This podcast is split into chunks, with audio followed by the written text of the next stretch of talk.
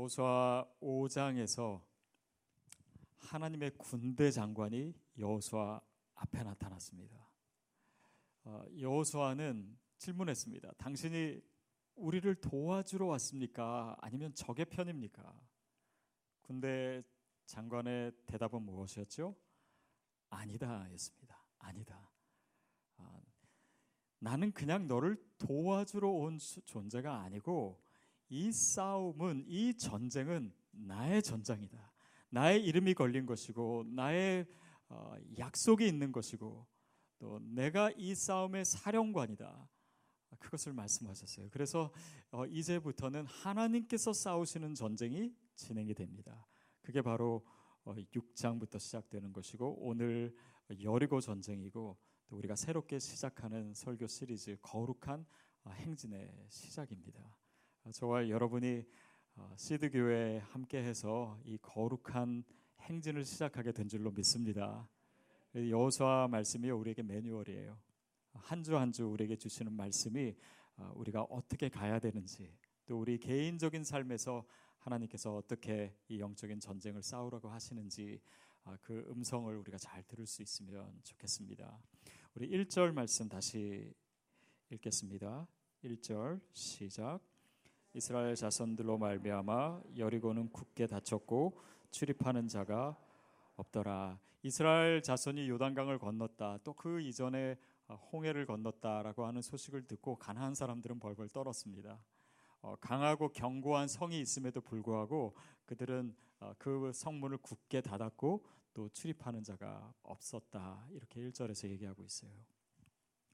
여리고 성이 있는 곳은 어, 요단강으로부터 한 7km 정도 떨어져 있습니다. 길갈로부터는 한 2km 정도 떨어져 있어요. 그리고 그들이 굉장히 강하고 견고한 성을 세워서 스스로를 지키고 있었습니다. 어, 사진을 잠깐 보여드리면 뭐 가상으로 이제 그 흔적들을 가지고 만들어낸 것이지만 어, 여리고 성벽이 저렇게 구조로 되어 있고 성 전체는 저렇게 이중으로 되어 있습니다. 아, 밖에도 벽이 있고 안쪽에도 벽이 있어요.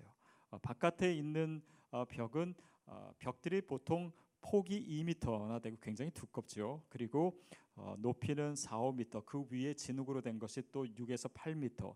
또 안쪽에 있는 것은 더 높게 돼 있어서 땅을 기준으로 했을 때 한 14m 정도 높이의 성입니다.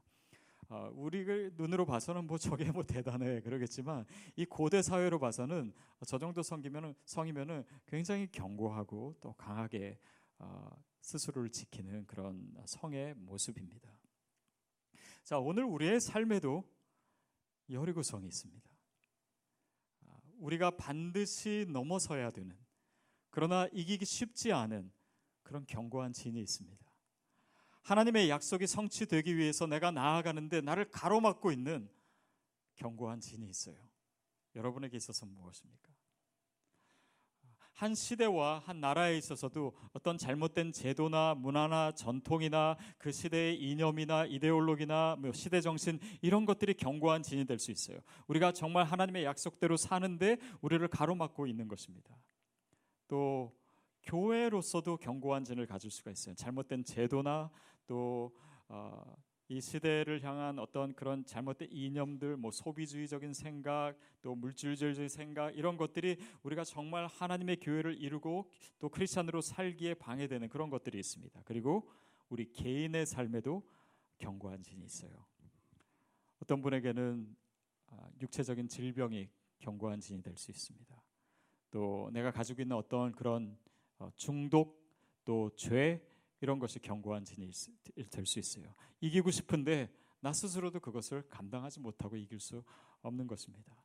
또 내면의 견고한 진도 있습니다. 우리 안에 있는 두려움, 우리 안에 있는 분노, 우리 안에 있는 열등감, 패배감, 죄책감, 어, 이런 것들이 우리를 끊임없이 괴롭히고 우리의 생각과 우리의 말과 우리의 행동을 통제하려고 하는 그런 것이 있습니다.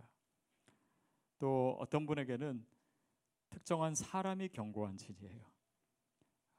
직장 상사가 견고한 진이 될 수도 있고 내 남편이 견고한 진이 될 수도 있고 내 아내가 될 수도 있고 심지어 우리 자녀도 견고한 진이 될 수 있습니다. 많은 경우엔 내 자신이 견고한 진입니다.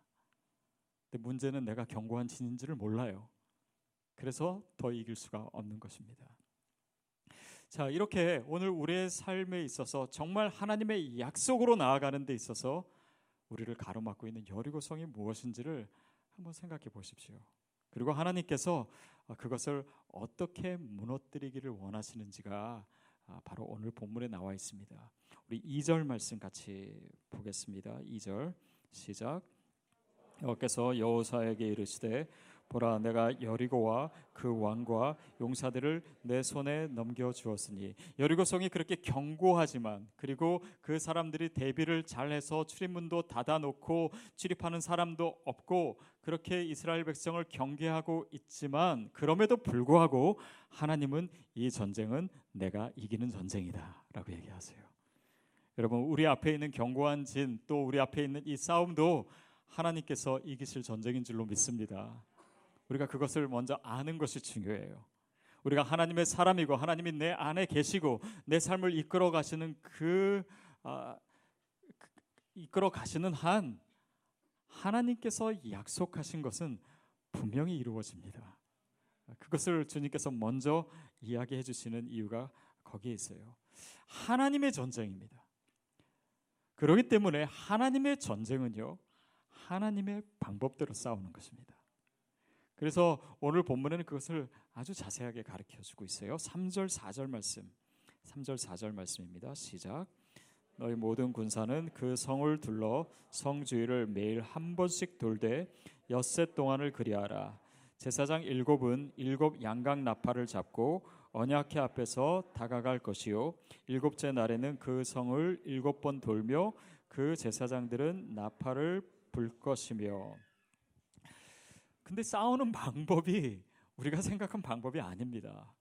뭔가 어, 무장을 하고 전략을 어떻게 세우고 뭐 성 안에는 어떻게 들어가고 이런 내용이 아니라 나팔을 줘서 제사장들을 하여금 불게 하고 언약궤를 뒤따라가게 하고 뭐 이런 내용이에요.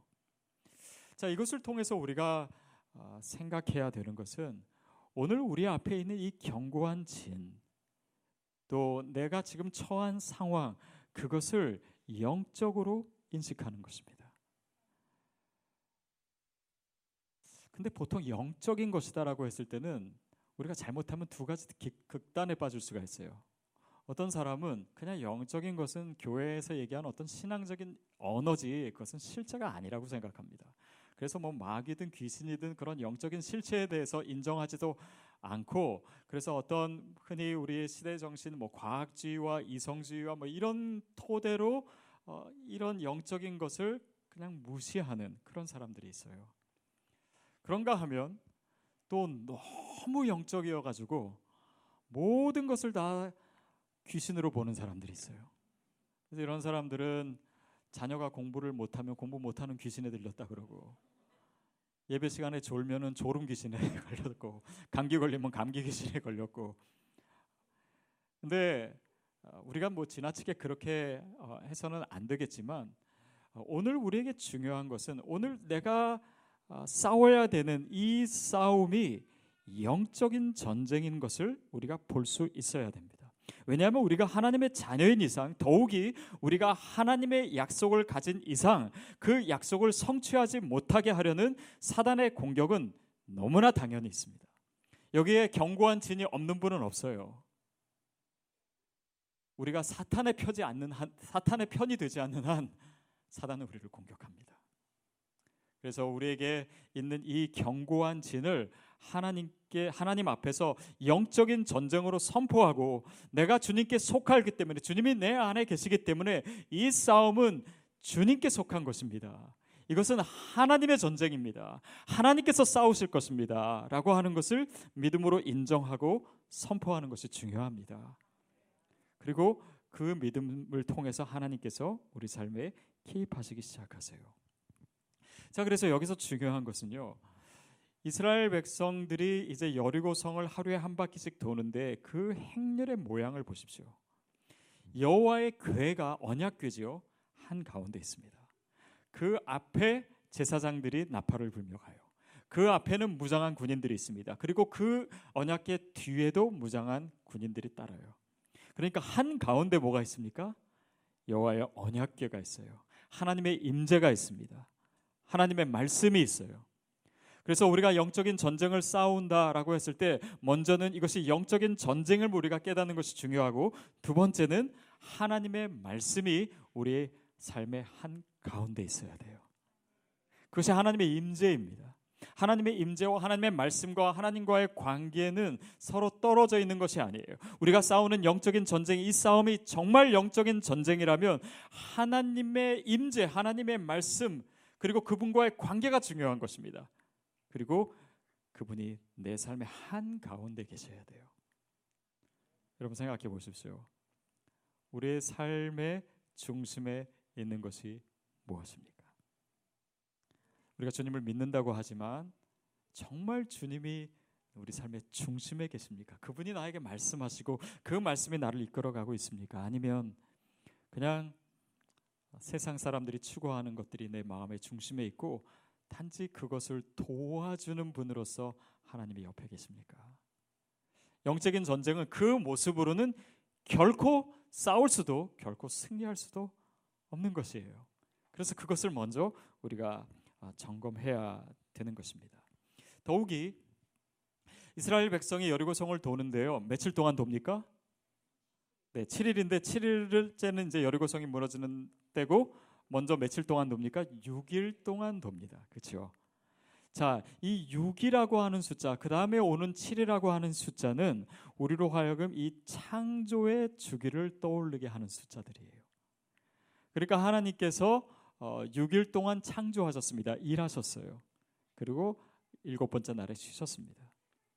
자, 그렇다면 이 6일이라고 하는 것은 우리의 일상의 삶을 얘기해요. 윅데이를 얘기합니다.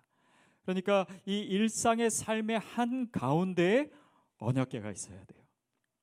단지 주일날만 하나님의 말씀이 중심이 되는 것이 아니라 내가 있는 가정에서 내가 있는 직장에서 내 삶의 자리에서 하나님께서 그 중심에 계신가 내 일터에 주님이 계신가 내 일상의 삶의 자리에서 내 일상의 관계 가운데 주님이 한 가운데 계시는가 그것을 먼저 점검하라라고 하는 것입니다. 왜냐하면 하나님의 말씀이 중심이 되면 무너지지 못할 성은 없기 때문입니다.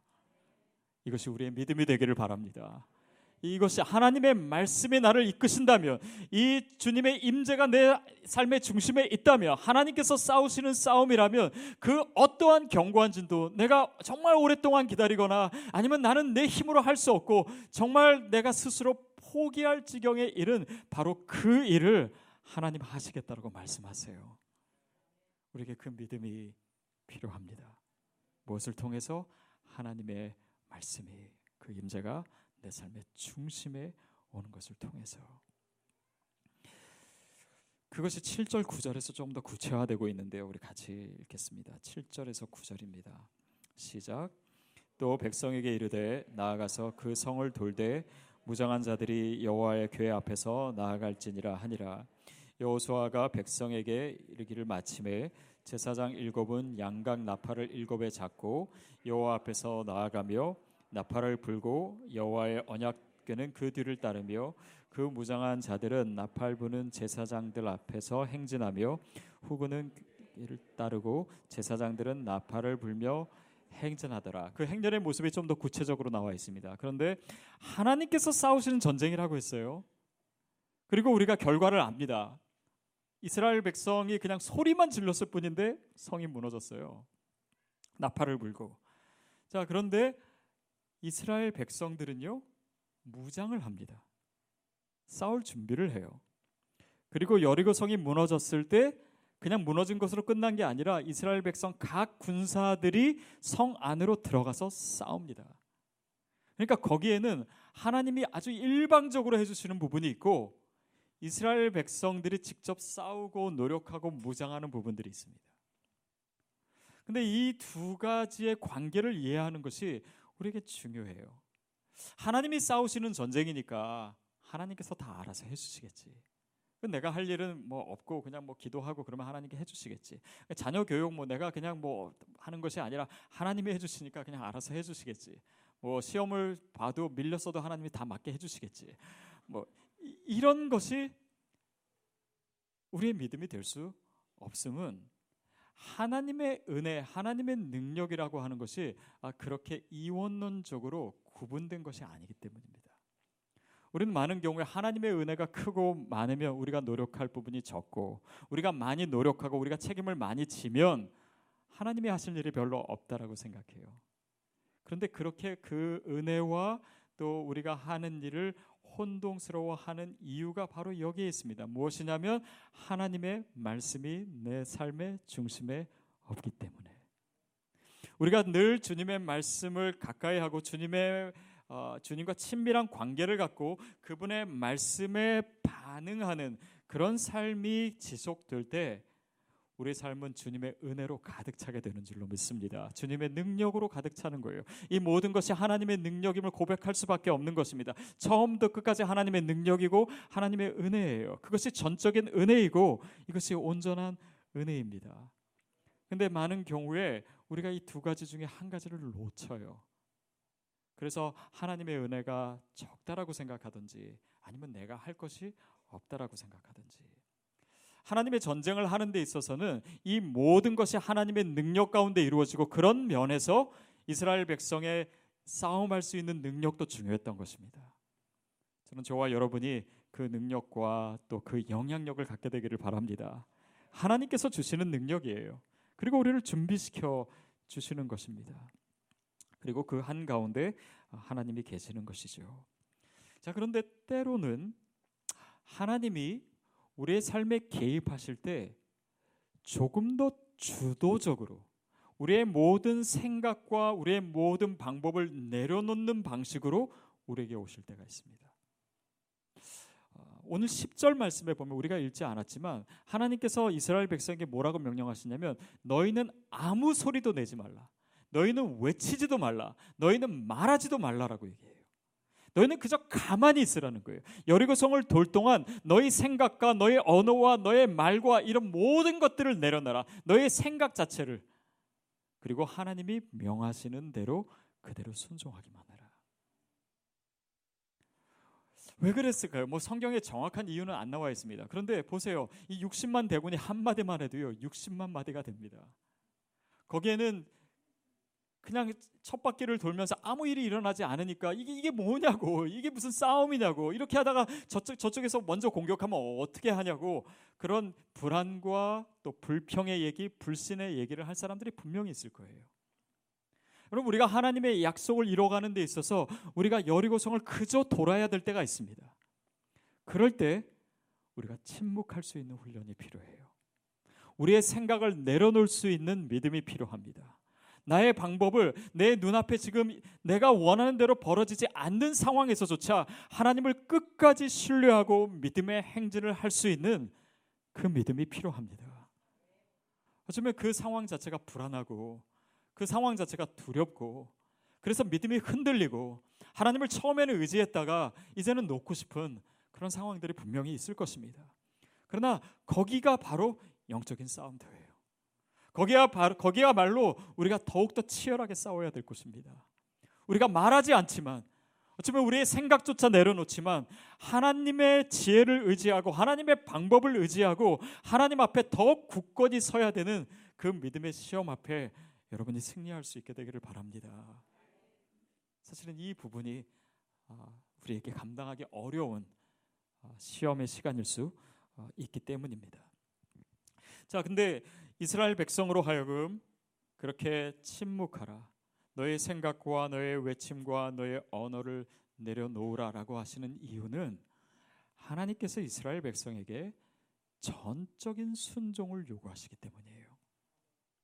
그냥 내 생각에 맞으면 순종하고 아니면 말고 눈에 보이는 상황에 잘 들어맞는 것 같으면 순종하고 아니면 말고 그것이 아니라 오늘 본문은요 철저하게 바로 이 부분을 다루고 있습니다. 보십시오. 2절에서 5절에 보면요. 하나님이 여호수아에게 명령해요. 그 명령하시는데요. 뭐 언약궤 앞에 뭐 앞에 제사장이 서고 나팔을 보고 뭐 이런 내용입니다. 근데 그 내용을 똑같이요. 6절부터는 여호수아가 이스라엘 백성에게 얘기합니다. 그냥 이게 패턴이에요. 여호수아의 패턴입니다. 뭐 전에도 비슷한 말씀 드렸지만 그냥 하나님께서 명령하신 대로 했다 이렇게 하지 않고 하나님의 명령하신 것을 그대로 반복해서 얘기해요. 그리고 8절부터 뒤에 보면은 이스라엘 백성이 하나님의 명령을 여호수아가 받고 여호수아가 이스라엘 백성에게 명령한 것을 그대로 행한 내용을 똑같은 내용을 기록하고 있습니다. 그것은 이 본문이 무엇을 얘기하려고 하는지를 우리에게 보여주고 있어요. 사실 우리의 관심은 여리고성이 무너지느냐 안 무너지느냐입니다. 언제 무너지느냐, 어떻게 무너지느냐. 그런데 오늘 본문의 관심은 여리고성 무너지는 거는요. 20절에 가면 달랑 한 절에서만 다뤄요. 그리고 그 전에 모든 내용은 이스라엘 백성이 하나님의 말씀대로 그대로 행하는 내용밖에 없습니다. 그러니까 이 본문이 얘기하고자 하는 것이 너무나 분명해요. 다른 것이 아니라 순종입니다. 순종이에요. 여리고성이 무너진 것은 하나님의 말씀대로 이스라엘 백성이 순종한 결과였어요. 여러분 근데 중요한 것은 이스라엘 백성이 어떻게 순종했는가 그것이 오늘 본문의 핵심입니다. 자 어떤 순종이냐면 보십시오. 첫 번째 날 한 바퀴를 돌았습니다. 아무 일도 안 일어났어요. 뭐 성벽에 약 간이라도 금이 가거나 뭐 돌 하나라도 좀 이렇게 떨어져 내리면은 아 이게 뭔가 되려나 보다라고 해서 그 다음 날 또 돌 거예요. 근데 아무 일도 일어나지 않았고 그런 불안함 가운데 그 다음 날도 똑같이 돕니다. 두 번째 날도 아무 일도 안 일어났어요. 아, 이틀은 좀 그랬지만 혹시 뭐가 있을까? 3일째까지 돌 수 있어요.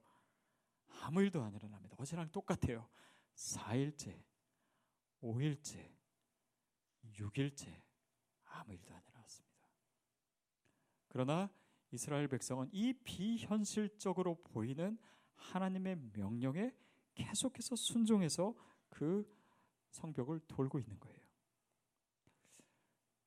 이와 비슷한 내용이요. 어, 열왕기하 5장에 보면은 이 아람의 군대장관 나만 이야기가 나옵니다. 이 사람이 문둥병에 걸렸어요. 그래서 어, 이 아람에 잡혀온 어떤 그 여종의 말을 들어서 아, 이스라엘에 가면은 엘리사라고 하는 선지자가 있는데 그 사람에게 가면 네가 나음을 얻을 것이다. 그 말을 듣고 갑니다. 그러니까 엘리사 선지자의 처방은 뭐였습니까? 요단강에 일곱 번 몸을 담궈라. 그래서 한 번을 담궜습니다. 아무 일도 아니라 두 번, 아니라 세 번, 네 번, 다섯 번, 여섯 번째까지 아무 일도 안 일어났어요. 그리고 일곱 번째 몸을 담궜을 때 그 몸이 깨끗하게 나음을 얻었어요. 여러분 이 사건은 우리에게 무엇을 얘기하고 있는 것일까요? 이스라엘 백성이 여섯 바퀴를 그렇게 도는 것은 오늘 우리 삶에 있어서 어떤 의미일까요? 우리가 일상의 삶을 살면서 하나님의 말씀이 내 삶의 중심에 있다라고 하는 것이 이렇게 여섯 바퀴를 아무 일 없이 그냥 눈에 보이는 것 없이 돌아야 되는 우리의 삶의 어떤 의미일까요? 바로 하나님은 거기서 오늘 우리에게 믿음을 얘기하고 계신 거예요. 우리가 자녀를 위해서 기도합니다. 근데 기도하면 하나님께서 좀 변화시켜 주시겠지. 근데 하루를 기도하고 이틀을 기도해도 아무 변화가 없어요. 그럴 때 우리는 많은 경우에 내가 기도했는데 안 됐다고 생각해요. 여러분 기도는 언제까지 하는 겁니까? 이루어질 때까지 하는 거죠. 여러분 기도의 질도 중요합니다. 그러나 기도의 양도 중요해요. 끊임없이 인내하면서 그 가운데 진짜 믿음이 우리 안에서 만들어지고 있는 것입니다. 그것이 여리고성을 무너뜨릴 수 있는 하나님의 통로가 되는 믿음이 거기서 준비되는 것이에요. 물이 99도까지 끓질 않습니다. 그러나 1 그러나 1도 차인데 100도가 되면 끓기 시작해요. 여러분 그 1도를 참아낼 수 있는 믿음이 있어야 됩니다. 요셉이 하나님의 약속을 믿고 정말 해와 달과 열한 별이 나에게 별 절하고 뭐 이런 하나님의 그런 비전이 있었어요. 꿈이 있었어요. 그때 근데 그의 삶은 뭐 그냥 아무것도 이루어지지 않는 것은 어 커녕 더 나빠져요. 노예로 팔려갑니다. 감옥 생활합니다. 근데 결국 서른 살 됐을 때 하나님의 약속이 이루어져요. 사랑하는 여러분 29살까지 잘 견디시기를 바랍니다. 그리고 30살이 되는 거예요. 하나님의 때가 있습니다. 하나님이 외치라고 할 때가 있어요. 하나님이 나팔을 불라고 하실 때가 있습니다. 시편 3편에 보면 다윗이 압살롬 으로부터 도망가면서 정말 울면서 지은 시입니다. 그러면서 하나님께 한탄해요. 하나님, 나에게는 어떻게 이렇게 적들이 많습니까? 그가 이길 수 없는 적들이 있었습니다. 심지어는 자기 아들까지 자기를 죽이려고 해요. 그래서 절망하고 사람들이 비웃고 너희 하나님이 어디 있느냐? 하나님도 대답을 안 하시고 그런 침묵의 시간을 보냈습니다. 그런데 그가 갑자기 고개를 들고 일어나서 주님을 찬양하기 시작해요. 근데 그 근거를 어디서 찾는지 아십니까? 하나님이 갑자기 도와주시거나 갑자기 뭐 군대를 보내주시거나 싸움에서 이기게 하신 게 아니에요. 그가 뭐라고 고백하면 고백하냐면 내가 눕고 자고 깨었으니 주께서 나와 함께 하심이라. 그의 일상의 삶에 하나님이 함께 하셨던 그의 삶의 중심에 계셨던 그와 친밀하게 교제했던 바로 그것이 그의 영적인 세포가 되고 영적인 DNA가 되고 그 힘이 우리로 하여금 우리 앞에 있는 이 견고한 진을 이기는 엄청난 영적인 에너지로 우리 안에 있는 것이에요. 그것이 주님이 원하시는 믿음입니다. 그것을 위해서 우리가 매일 성경을 읽는 거예요. 우리가 매일 기도하는 이유가 거기에 있습니다. 오늘 예배 드리는 이것도 우리에게 이 영적인 감각을 영적인 세포를 영적인 DNA를 점점 더 점점 더 우리 가운데 채워지게 하는 것이에요. 하나님이 이스라엘 백성에게 여섯 바퀴를 괜히 돌라고 하신 것이 아니었듯이 오늘 어떻게 보면 굉장히 무료해 보이는 일상을 살면서 우리가 낭망하지 말아야 될 이유는 바로 하나님께서 내 안에서 일하고 계시기 때문이에요. 자녀들을 기도해서 응답하지 걔네들이 반응하지 않는 것 같지만요. 하나님이 이미 일하고 계신 줄로 믿습니다. 우리의 오랜 기도 가운데 하나님은 지금도 일하고 계심을 믿습니다. 이 기도는 그냥 땅에 떨어지는 기도가 아니에요. 우리가 정말 주님으로부터 주님으로부터 받은 이 약속과 주님의 음성은 오늘도 내 삶 가운데 역사하고 있고 하나님의 때 그 놀라운 능력으로 분명히 나타날 줄로 믿습니다. 윌리엄 캐리 선교사님이요. 인도에 가서 선교한 지 7년 동안 아무런 결실이 없었습니다. 여러분 하루도 아니고 이틀도 아니고 7년 동안 열심히 일했지만 아무런 결실이 없었고 또 그가 다 번역해 놓은 것들 화재로 다 불타버리고 절망했을 때 그가 주저하지 않고 그 길을 계속 갔어요. 그리고 하나님께서는 그 사람을 통해서 인류 역사상 가장 아름다운 또 놀라운 성교의 역사를 이루셨습니다. 유진 피터슨 얼마 전에 돌아가셨죠. 그분이 지은 책 중에 어, 한 한길 가는 순례자라고 하는 책이 있습니다. 근데 그 책의 영어 제목이 참 좋습니다. 뭐냐면 A long obedience in the same direction. A long 긴 순종입니다. In the same direction 한 방향 안에서의 오랜 순종이에요. 바로 이스라엘 백성들이 그렇게 묵묵히 여리고성을 돌았던 그 모습입니다. 저와 여러분이 신실하게 내가 가지고 있는 내 앞에 있는 견고한 성이 있음에도 불구하고 신실하게 주님을 따르고 있는 바로 그 모습이에요. 그 모습을 통해서 그 믿음을 통해서 하나님께서는 여리고성을 분명히 넘어뜨리실 줄 믿습니다. 그것이 크리스천의 삶이에요. 그리고 우리가 살아 있는 동안 이 7일째를 다 경험하지 못한다고 해도 그것이 바로 믿음의 여정이고 삶이고 순례자의 모습입니다. 어떻게 보면 믿음의 삶은요. 하나님과 춤추는 것입니다. 근데 그 춤은 저는 춤의 전문가가 아닙니다. 여러분에게 뭘 가르칠 입장은 아니지만 예전에 뭔가 누가 이렇게 간단한 춤을 가르친 적이 있는데 너무 단순하더라고요. 스텝을 가르쳐 주더라고요. 스텝을.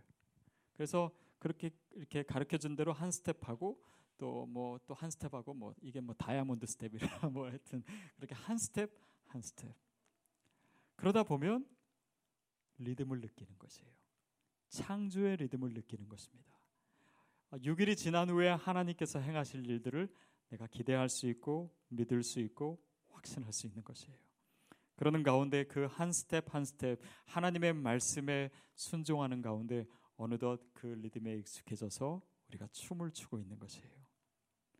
여러분 저와 여러분이 성령님과 함께 춤추는 인생이 되기를 바랍니다. 그렇게 흥겹게 춤을 추다 보면 내 안에 있는 또 내 삶에 있는 여리고성도 어느덧 여리고성이 아닌 것이 되고 또 그것이 무너져 있을 줄로 믿습니다. 그래서 날마다 날마다 주님과 그렇게 동행하시면서 춤추면서 하나님이 하시는 놀라운 일들을 우리 모두가 경험하게 되기를 주님의 이름으로 축복합니다.